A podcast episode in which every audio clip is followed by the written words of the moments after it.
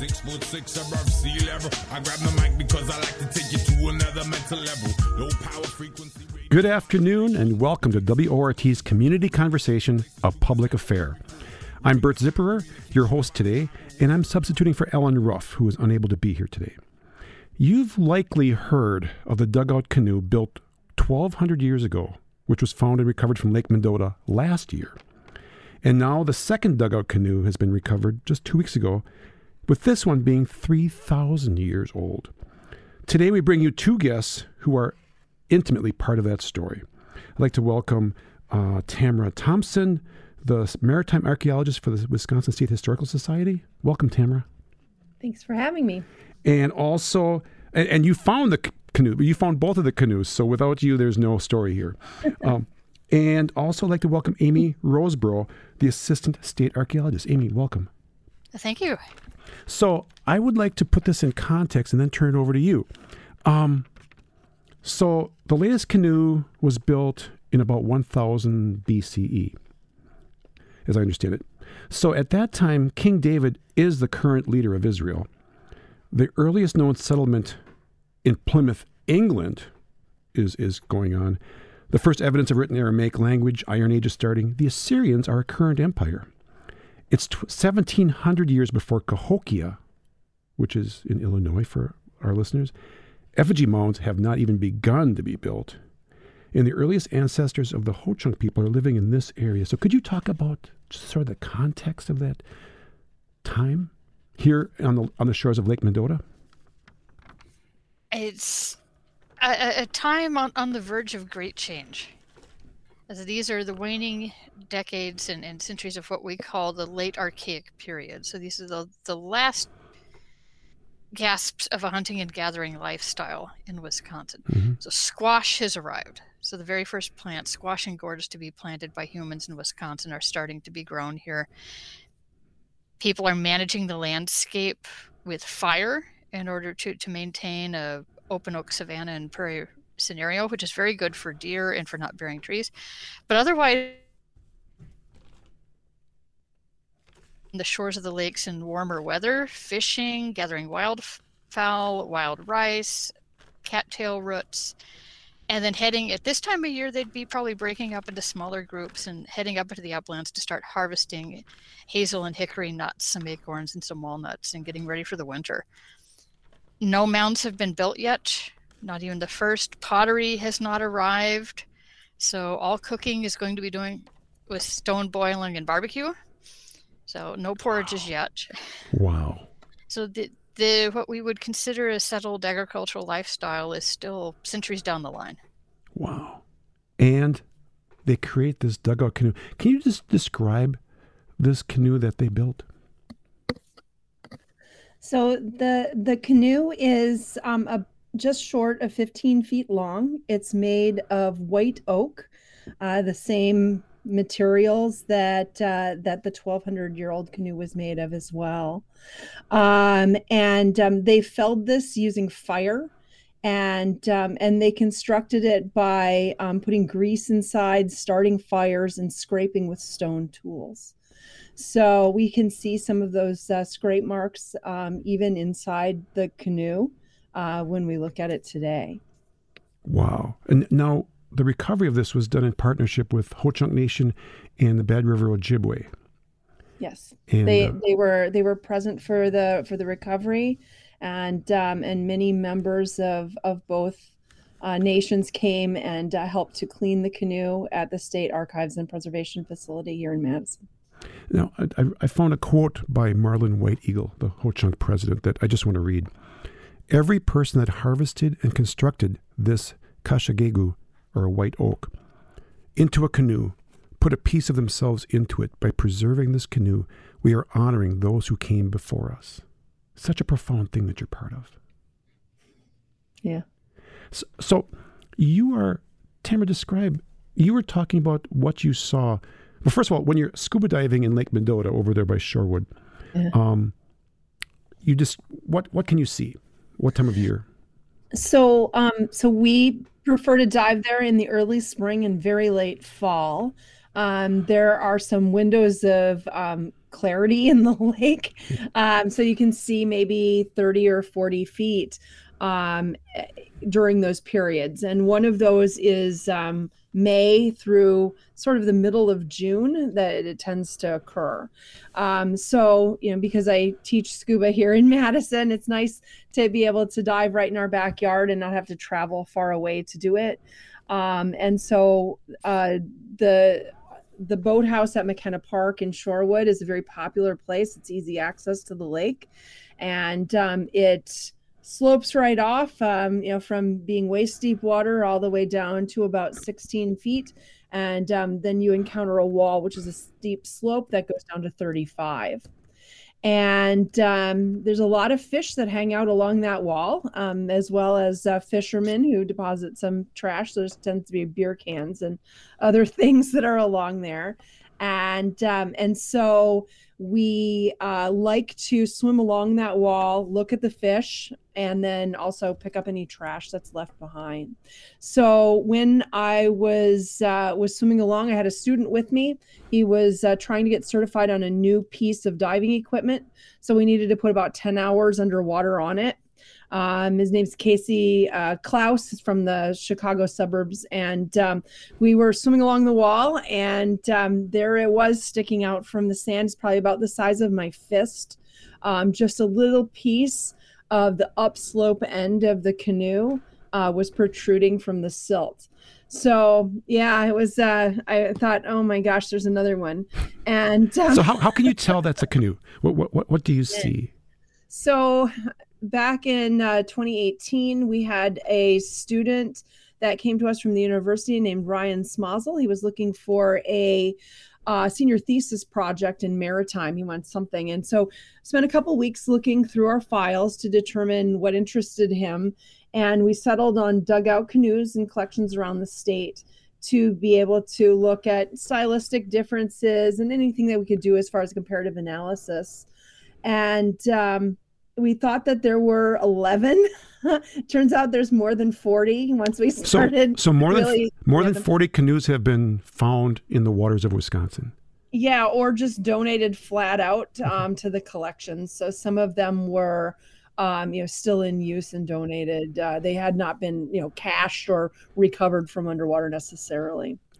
But uh, so i've looked at a lot of these. Um, we went we obviously went around with him it was a big project for senior thesis and for um, and for one person to handle. So um, a lot of these we we visited with him, taught him the techniques for recordation, and um, and we uh, he published his uh, his paper and um, and it's sort of we then transitioned to covid times where he didn't get to all of them and we really wanted a comprehensive look so his um, his uh, the professor that was uh, leading him through the project, his advisor, uh, Dr. Dr. Sissel Schroeder um, from the UW Anthropology Department, suggested that we try to finish it up and clean up the uh, the data a little bit.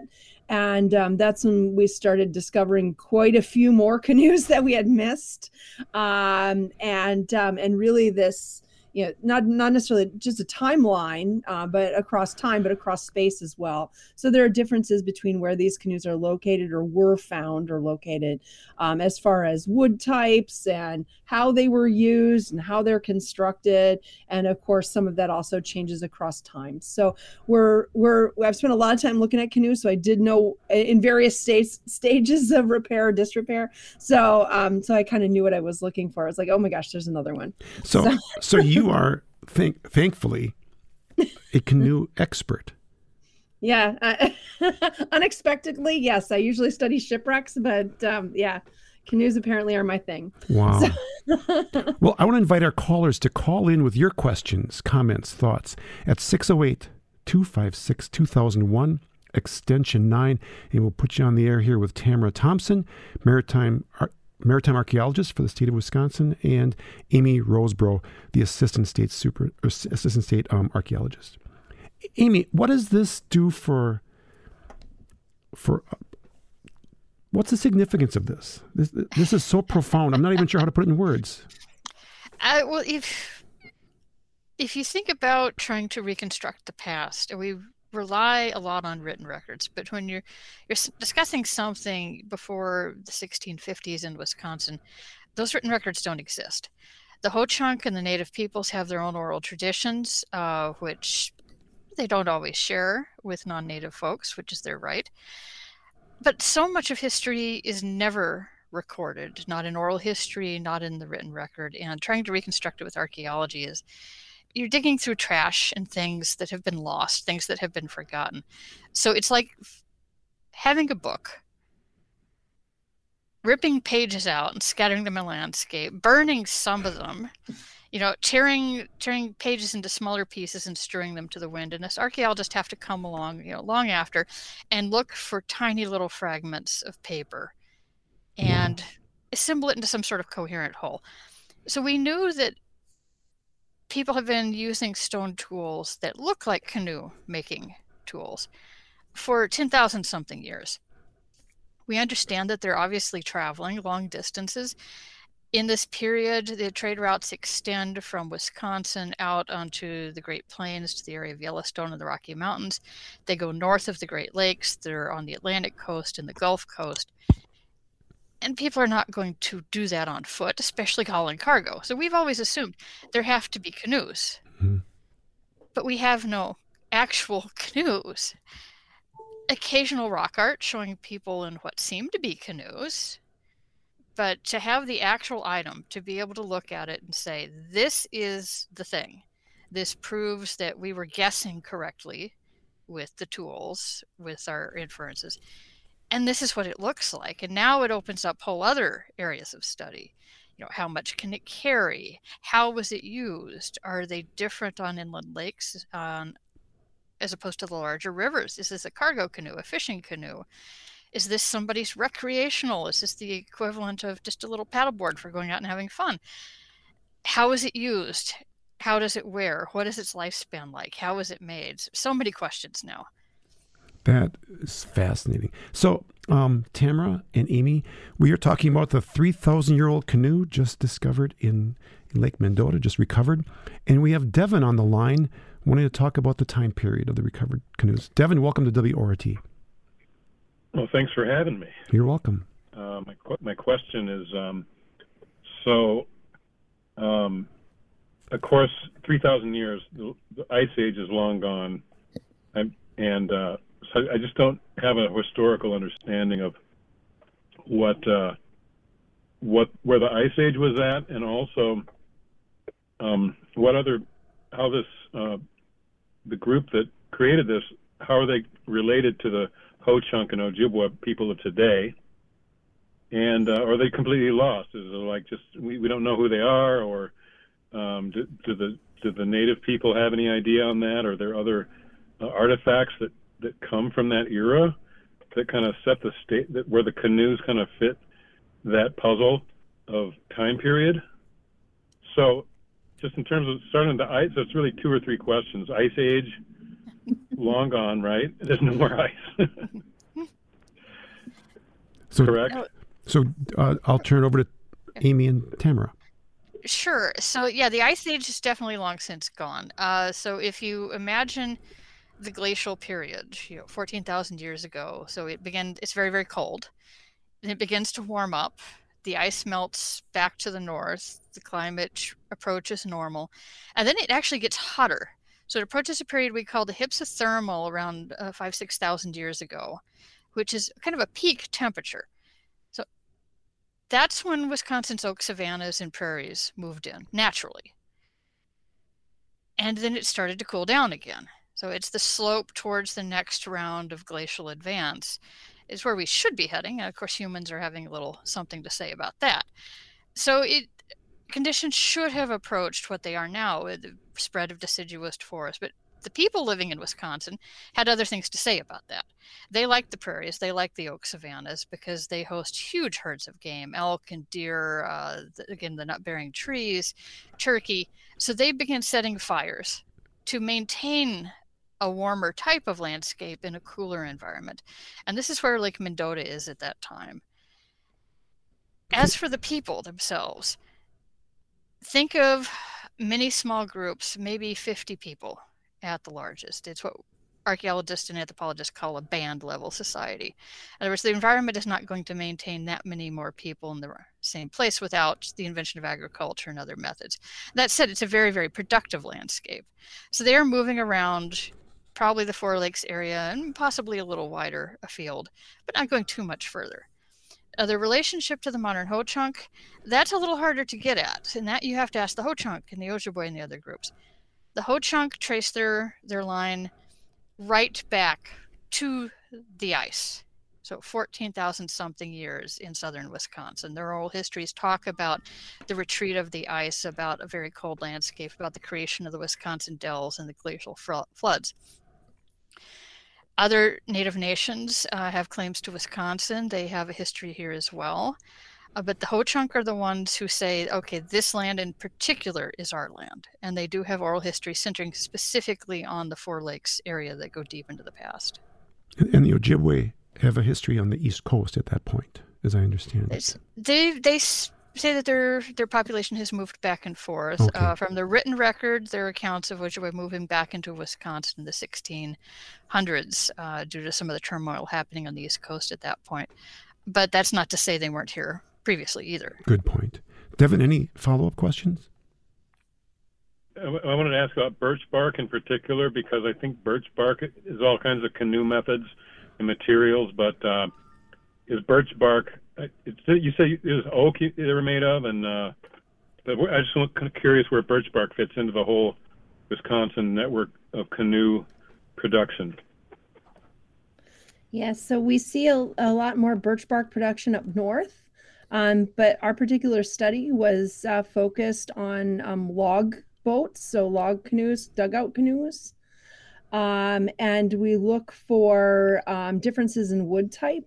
We know from looking at the various canoes and co- collections that um, there are five different wood types that are used uh, throughout time, but most prominently here in the southern uh, part of Wisconsin, they were choosing and using white oak.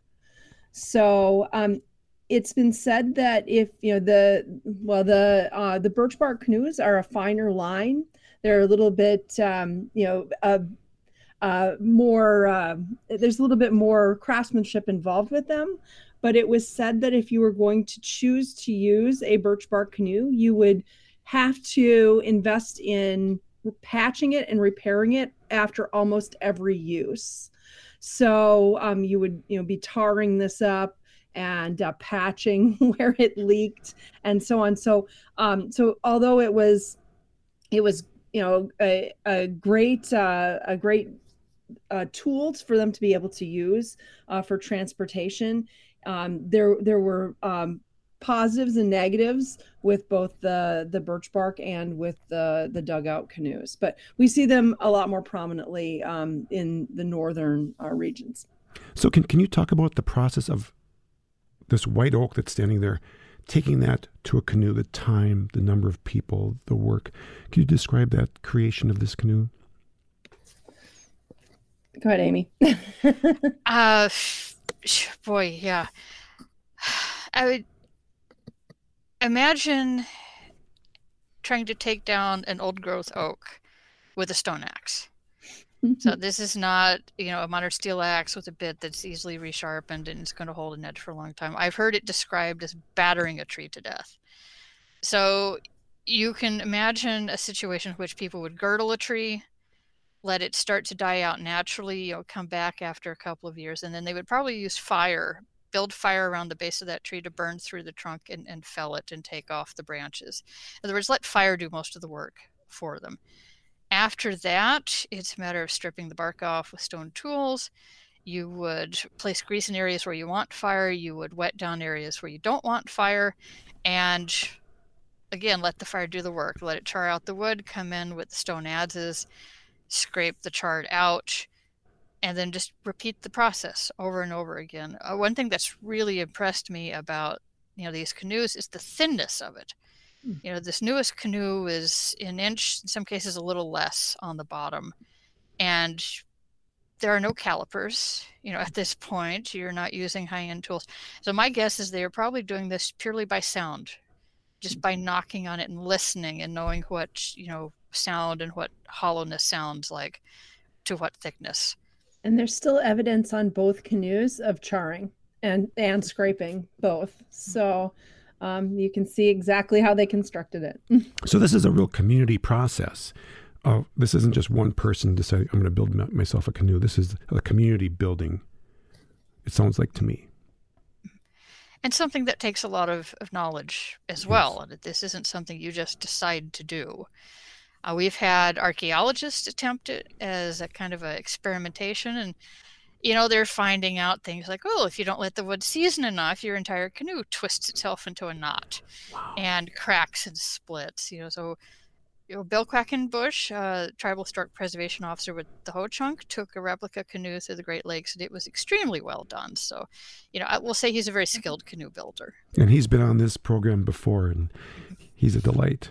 Um, I want to invite callers to call in because currently you're listeners and we're asking you to call in. So 608 256 2001, extension 9. Questions for Tamara Thomsen and Amy Rosebrough regarding the recent discoveries of amazingly old canoes, dugout canoes, right here in Lake Mendota. Um, so you're going along, you see this piece of canoe sticking out from a, a shelf of some sort, about the size of a fist. Mm-hmm. So what happens yeah. after that? How do you get it out? It's there's there's another 14 yeah. feet of canoe waiting there behind you.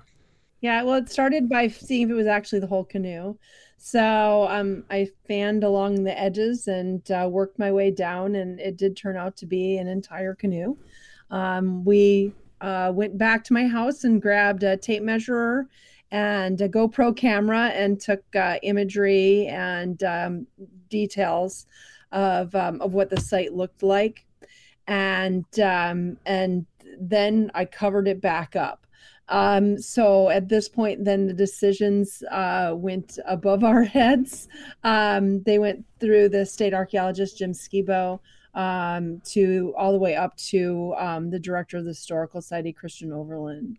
And um, the tribes were brought in um, on the process as well, um, discussing you know whether they thought it was valuable to um, to recover this canoe and um, and uh, what they thought. And in in the meantime of in the process of all of this, we also took a wood sample and that was sent in for the radiocarbon dating.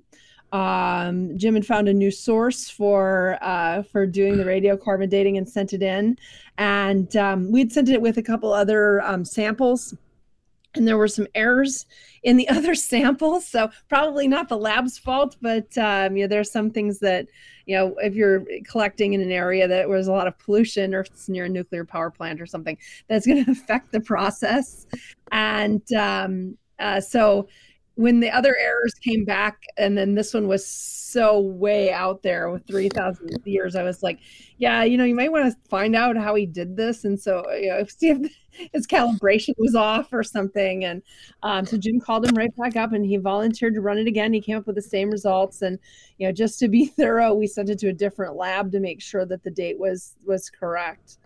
Um so yeah so then it was how do we go about doing it? And uh, we just decided to learn from our mistakes and um, you know what we had learned in bringing up the the less fragile 1200 year old canoe uh, when we're bringing up the 3000 uh, year old canoe and uh, we kind of put things into place uh, to to be able to do the recovery. And it took a little over a week to hand excavate it. Um, some of the things we we learned uh, we we repeated um, because they worked and some of the things that didn't work we tried to fix. Um, so you'll see in the pictures uh, differences in floating it to the beach. We, you know, again, we, we hand excavated rather than uh, use an airlift dredge uh, because it was so much more fragile. Uh, we lifted it, we excavated onto the canoe onto a piece of plastic um, and then lifted it um, from with the plastic to come up. And then we put air mattresses underneath it and floated it back to shore. We made almost a raft um, that uh, that it could uh, ride back to shore on, so it wouldn't have to be dragged underwater. So um, yeah, our, uh, all to a credit of our, our volunteer team. We have a number of uh, guys that volunteer for us throughout the years, year mostly working on shipwreck projects. So in the Great Lakes, and um, they were very happy to come out and help us. I know, imagine that. Um, and um, and uh, they, we we were able to get it to shore, luckily and thankfully. And um, again, the the Ho Chunk were involved with the process. Um, they commented all along uh, as to you know what our plans and decision making were, and then they were present um, on a pontoon boat as we brought it up and brought it into shore. So that was pretty cool. Um, the the alumni boat that they were on broke the waves. There were some waves that picked up as we were coming in, and um, and so the boat was positioned just so that it would break the waves and uh, the canoe wouldn't be wouldn't be affected by it. So um, er, you know all hands helped. So it was it was pretty great. So I I want to talk about the preservation of the canoe, but first we have a listener, Chuck, who asks this question: Do the researchers have any sense? Of if the recovered canoes were lost, for example, in a storm, or were they possibly discarded because they were at the end of their use? What's the setting there? What's your beliefs? Either one of us, I can go. Um, so it was very common for uh, for canoes to be left on the dugout canoes anyway to be left on the waterway. They were not meant to be portable. So when the people uh, moved seasonally, um, the canoes were oftentimes cached and so they were brought up um, into shallow water, but left underwater. Um, in, so that they would waterlog, and that uh, by dragging them up on a beach or leaving them ashore, they would dry out over the winter and, and crack. So it was very common practice to pull them up onto onto a shoreline, maybe in waist deep to chest deep water, and then um, bury them with sediment or stack rocks on top of them so that they would remain in place over the winter months or whenever they were away. And then when they would come back in the spring or when the hunting seasons changed, um, then they would recover the canoe and then refloat it. And um, and we know that these canoes float uh, still. so because we, we put them in the conservation tank um, until you filled them with water and tried to push them down. They they still really, really? wanted to yeah float they, on the they just want to float. Yeah. That's great. We shouldn't have been surprised but we were surprised so that was a common practice is this this caching of canoes. So these two canoes are about a thousand feet apart. Neither of them were intentionally found so we never looked in this area for them. I just stumbled across them accidentally. And so our next plans going forward are to look for other canoes that um, that are cached in this area. So this is probably a common area. It's near some village sites um, that we know that are on the, the uplands from here. Um, but in 24 feet of water, where they're all located on this slope, um, we can really surmise that the shoreline must have been, or the, the water level must have been a lot lower and the shoreline must have been a lot further out than it is today in order for this to be a cache site because no one would cache their canoe intentionally in 24 feet of water um, and expect to recover it. So talk talk about what was what Lake Mendota was like at that point. So at, at that time, uh, different than the lake we see today. If you look at the earliest European accounts of the lake, they talk about how clear it is, how lovely and clear with a white sand bottom. And that, of course, is not the lake we have today. So the lake we have has suffered immensely. Uh, if you looked at the sediment column, there is a layer of dark black kind of ooze and goo. That's the topsoil from the prairies that was eroded off when the land was broken for cultivation as European colonists and settlers moved into the region. The lake levels we did not think had gone up and down that much. But the problem was over the past, you know, couple of decades, every so often someone would come into our office with a spear point that they had found along the beach, Tenney Park, Picnic Point, all along the south shore of the lake. And these were all from around the same time as uh, this newest canoe, 3,000 years ago. And all of these artifacts were very heavily polished and tumbled by the water. They'd obviously been rolling back and forth in the surf and the shore for a long time. And that had confused us. We thought, okay, this seems to imply that the levels were much, much lower at one point, which is something, of course, we have no record of. And so we think that, yeah, there may have been droughts. We would expect lake levels to be much, or lake levels to be much, much lower during that period of peak temperature I mentioned a while back, five to 6,000 years ago. But I think everyone would have assumed it would have gone back to normal by three. So we may be looking at periodic, very severe droughts. And, you know, if those happened in the past, of course, that's something that could happen again. If Lake Yahara, or if Lake Yahara, uh, if the Yahara River sources dry up and the river dries up, then there's nothing feeding the lakes and they're just going to straight up evaporate. And that may be what happened in the past. We may be looking at some very low water levels and some kind of rough environmental conditions off and on in the past. And, and what we know is the Yahara River connecting Lakes Mendota and Monona was channelized by European um, yep. folks here. That was actually more of a marshland between the two lakes. Yeah, so all four lakes were originally one great big lake. So right. as the glaciers were receding, they were a, a, single glacial lake called Glacial Lake Yahara. Mm-hmm. And that lake has then evaporated partly away, leaving just the deep spots full of water, so where we get our four lakes today. And when we have significant rain events and floods, as we did you know, a few years back, that old lake bed becomes a lake bed again because those marshlands have been developed and paved over and you know the environment's changed so much that it just can't handle that anymore but the lake remembers where its old shorelines were and it tends to refill in those times and so we may just be looking at the opposite end of the spectrum the river shuts off the lakes really evaporate away again so you're thinking that there might be a village site there near where the canoes were found underwater it's one theory Mm-hmm. It is one theory, you know. So we've try and work with multiple hypotheses for one. So that that could be one reason. Uh, these this could be sheer chance. It could be that so many canoes have been lost in the lake that the entire lake is ringed with them. In which case, we need to send Tammy out some more. uh, so I mean, that's that's one of the amazing things is when we had one canoe, you could come up with a bunch of stories. Now we have two, we have to come up with different stories. Right. Right. So I'm inviting you, listeners, to join the conversation with Tamara Thomsen and Amy Rosebrough. We're talking about the discovery of the 3,000 year old canoe following the 1,200 year canoe, your 1,200 year old canoe.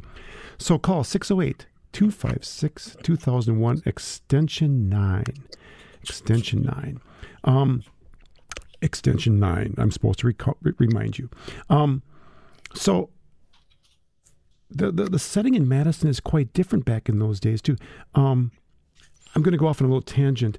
There's a a, um, a dividing ridge on Park Street that no one knows about because it's long gone. Can you describe this huge bluff that? Oh, sure. Yeah, that is uh, one of Madison's great losses. Yes. unfortunately, I, it was a very very large. So think of Bascom Hill, except extending down uh, the stretch of land between Lake Wingra and Lake Manonas, around where Park Street runs today. So by the so hospitals. People, yeah, yeah, by the hospital. So people driving along Park Street are actually about 70 feet under where the original ground surface was at one point, and there were mounds all along that ridge. You know, so it was a massive burial and ceremonial site. And Increase Lapham, one of our early naturalists, said this would be Madison and, in fact, Wisconsin's premier park if it could be saved. Uh, unfortunately, we had uh, gravel quarries and interest that botched the land and they chewed on it one at each end until they met in the middle. And every so often, our first state archaeologist, Charles E. Brown, would leave the historical society. He'd walk down and climb up and see what was left, talk to the workers, see what they'd found. And all he could do was just record it and the manuscripts that we have here in his notes. That's a that's a huge crime. Um, but th- thanks for that quick story. I'm going to have you back on for another show. We're going to talk about all about Madison. Um, and I'm inviting you to call 608 256 2001 extension 9 with a question and join Steve, who's on the line right now, who wants to talk about the Yahara River. Welcome, Steve. Yeah, uh, Bert, this is a, is a great show. Uh, Thanks. Hello, Tammy and Amy. Um, my question may have been answered in part while I was waiting here, but it is as follows. At the time of the canoe's construction, before contemporary causeways and dams, was the Yahara River a continuous and navigable stream? Also, were these conveyances for uh, the convenience of passengers only, or was there a uh, incipient economy requiring the movement of small bulk cargoes? Thank you. Thanks for that question, Steve. Oh, sure. Well, the, well, the answer to your first question is yes, it was definitely a navigable stream. Uh, one of great interest to the native peoples. that We have, for example, fish weirs along the Yahara, south of Madison uh, that were in use for a very long period of time, definitely into the historic period and used by Ho Chunk. Uh, so this is a travel route. Of course, the Yahara drains into the rock, which drains into the Mississippi River and down to the Gulf Coast. So it, it's actually a major trade and travel route.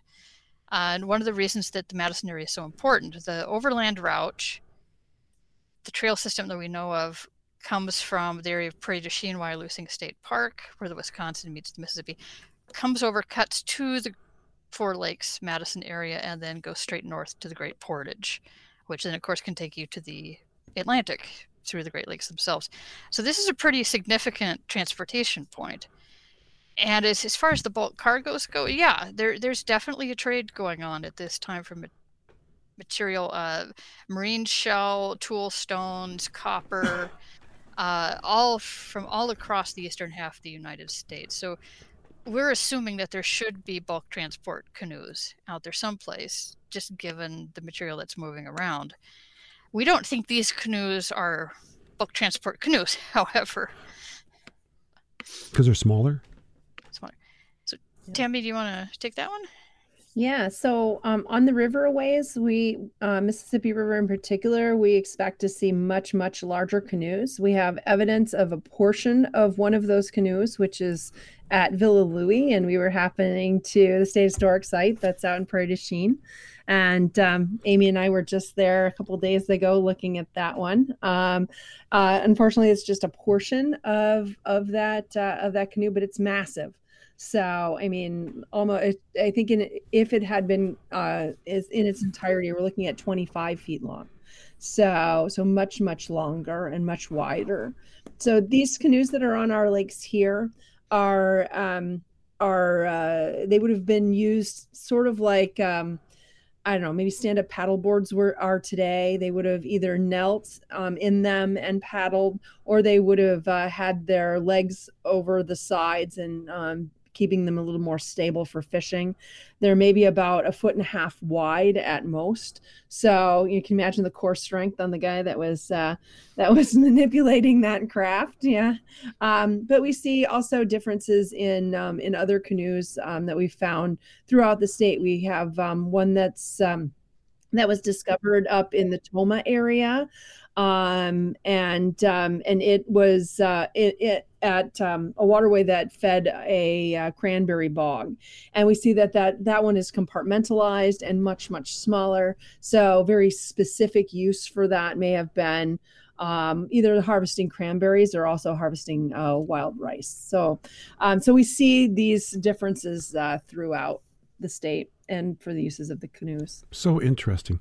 So you were talking about the importance of this spot here, what we know as Madison, um, in the transportation network. If you go down the Rock River to the Mississippi, I know this is a little bit later, not in 1000 BC, but now we're talking about Cahokia. And mm-hmm. and for our listeners, could you just describe Cahokia very briefly, Amy? Oh, Cahokia. Uh, it's an amazing place. Uh, it's a World Heritage Site now, and I really encourage anybody who's heading in the St. Louis area to, to stop by and take a look. I've, I've been the there. You're right.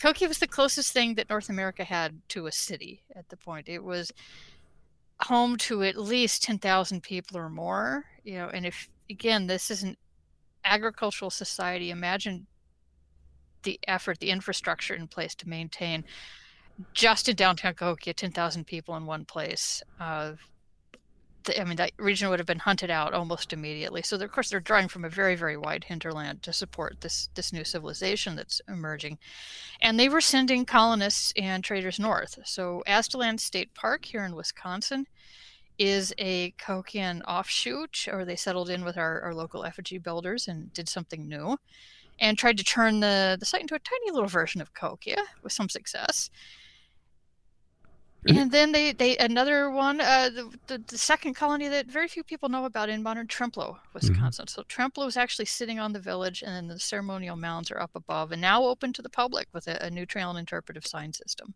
And and they, they were they created platform mounds of, of, of huge significance, right? Yeah. So, so these are kind of think of them as flat topped pyramids. Uh, they're all green and overgrown with grass now, but they probably would have been uh, faced with very brightly colored clays and sediments at the time. Uh, really stood out. Uh, often arranged around a plaza, so a ceremonial area where people could have held dances and gatherings. It also played a game called Chunky, so Wisconsin's original sport before the Packers. Oh, and oh, they were so trading, you know, anything they could send south to Cahokia, uh, they probably were. So up here, because of that oak savanna, uh, because the people were maintaining the prairies so well, the deer herds would have been massive. And that's one theory as to why the Cahokians came here is they're looking for a source for, for leather, for, for clothing, winter clothing, and uh, for food as well.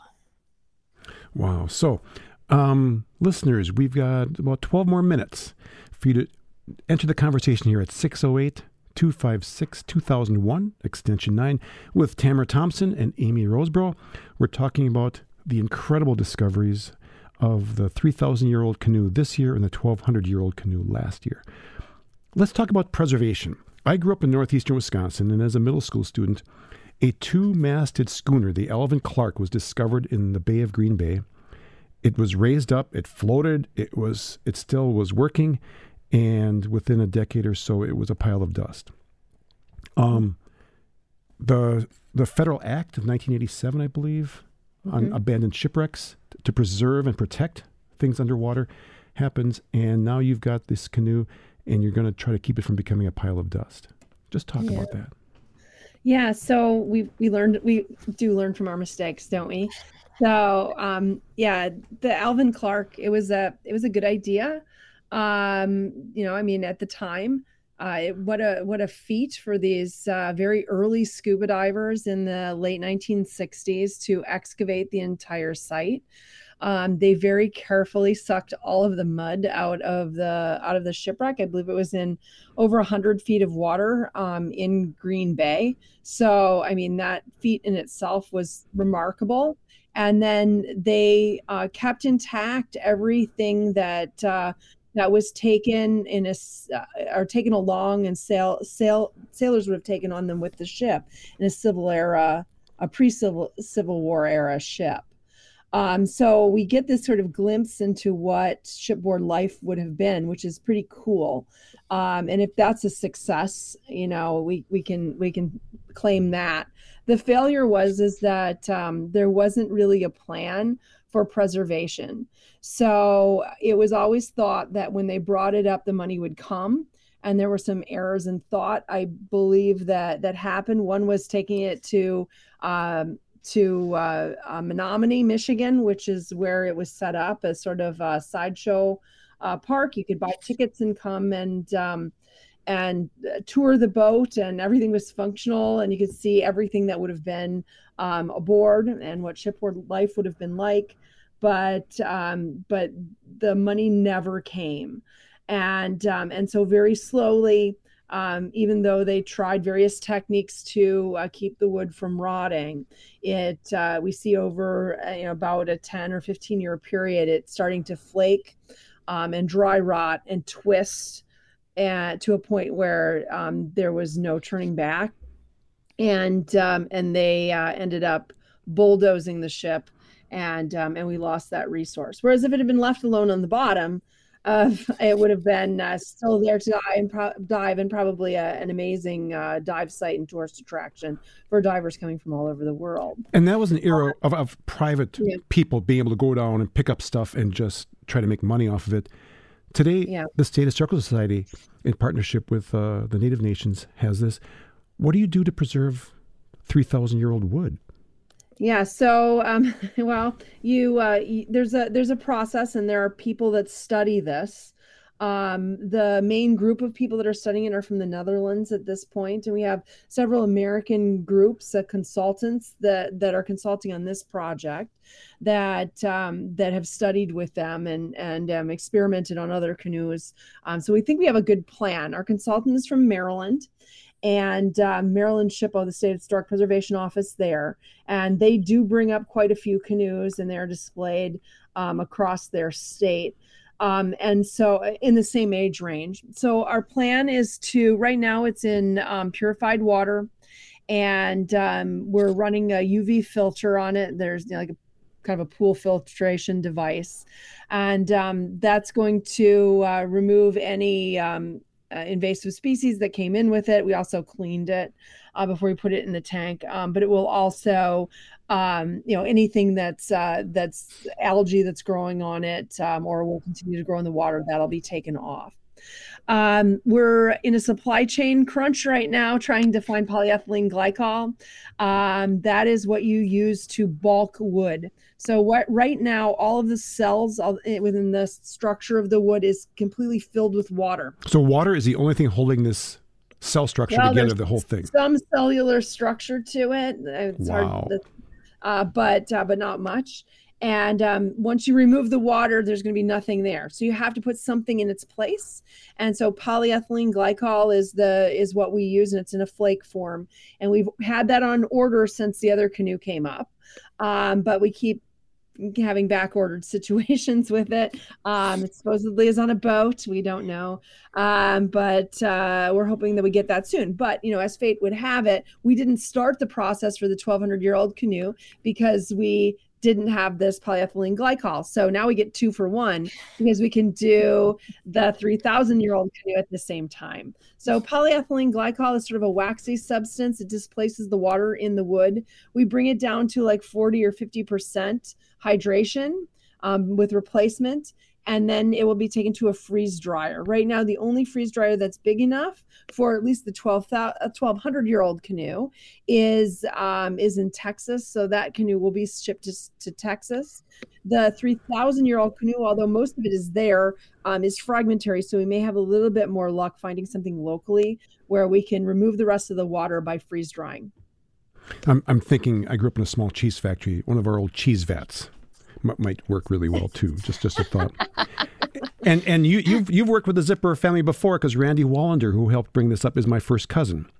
Yeah, we love Randy. So yeah. he was so instrumental in helping us remove the, the 1,200 year old canoe last year. Yeah, so, I, I, know he's yeah. he's used to picking up uh, snowmobiles from the ba- from the floors of, of lakes. So we've got a caller here in the last six minutes. Uh, Brian is on the line with a question about mound building culture. Welcome to WORT, Brian. Oh, thanks so much, and thanks for the marvelous show. Oh, you're welcome. Uh, question: I, am wondering what was happening, for example, at Aztalan at this time. Was, were the walls up at the time these uh, canoes were operative, uh, and how did they coincide with uh, coincide with mound building activities? That's a great question. So, how does Aztalan fit into the timeline here for for everything? Aztalan's newer so our 3,000 year old canoe is is before any of the mounds, uh, long before Cahokia is a thing. The newer canoe, it's, it's weird to say new canoe for something that's, you know, 800 AD, uh, uh, just predates Aztalan. So Cahokia was in its initial stages of forming. It, it hadn't grown into a little city yet, so they hadn't sent colonists north.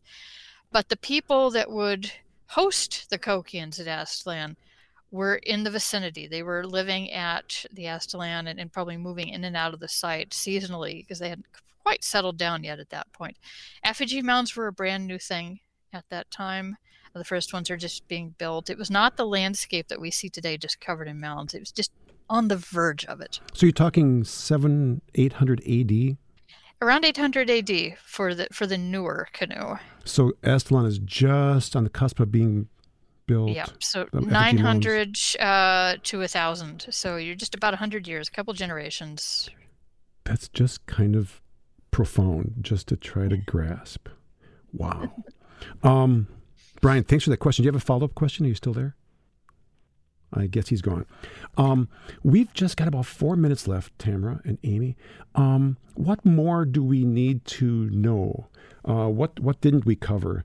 Um, and and what's the lessons for us all? What do we what do we take from this? Because I know we study history to make better decisions for the future. Uh, so so what, well, is, what do we I guess need to know? We can talk about what what comes next. Thanks. Um, yeah. So uh, so in our partnership with the Ho Chunk, we're hoping to be able to go back out when there's uh, fresh black ice, very smooth, and um, be able to look through the ice and into the bottom sediment with ground penetrating radar and um, and be able to determine if there are indeed other canoes there and that this was a massive cache site. So um, so that's that's coming up. Hopefully, we'll be able to do that yet this winter, and we are lucky with the um, the ice coming on the lake. We need to get get there when there's ice but no snow. So um, that's that's going to be our our timeline for looking at that. So there may be other news coming from this, which is wow. pretty exciting. Wow, Amy, what do you have? I'd just say that this is a reminder of the history. You know, when our residents in Madison look at the lakes and residents across Wisconsin look at the landscape, remember there is a history there. And it's incumbent upon all of us to take care of that. Uh, the, the canoe has suffered some damage over the years uh, because the lake itself has deteriorated. But you know, it's here and it's allowing us to bring the Ho Chunk, you know, back into a conversation that they're often left out of. So, you know, anything we can do to remind people that hey, they they have things to say. That's the canoe's helping us do that. Absolutely. We had Bill Quackenbush, the tribal preservation officer, on this show a year ago talking about the 1,200 year old canoe, and that that was fascinating. And um, yeah, we, we didn't fall out of the blue sky. There there are people that came before us who did mm-hmm. really amazing things, and we benefit from that. I was just up in Manitowoc County which is Zipperlandia last weekend because all the Zipperer relatives show up there about the 1850s. Um, and um, that was a profound weekend with me and my cousin Betty and, and my wife Lori and others. Um, now we're talking 3,000 years. And the profoundness of this is just mind boggling to me. What, what, what's your emotional thoughts about what, what you're part of? I the first one was such a shock, you know, because I studied that era. To have it suddenly, you know, appear in front of me as a tangible thing was amazing. The newest one, I'm still grappling with. It's it's so old, it's hard to get a handle on, and to think of the fact that 3,000 years old is still closer to us in time than you know people have been here for 14,000 years. It just brings home how deep the history is in Wisconsin.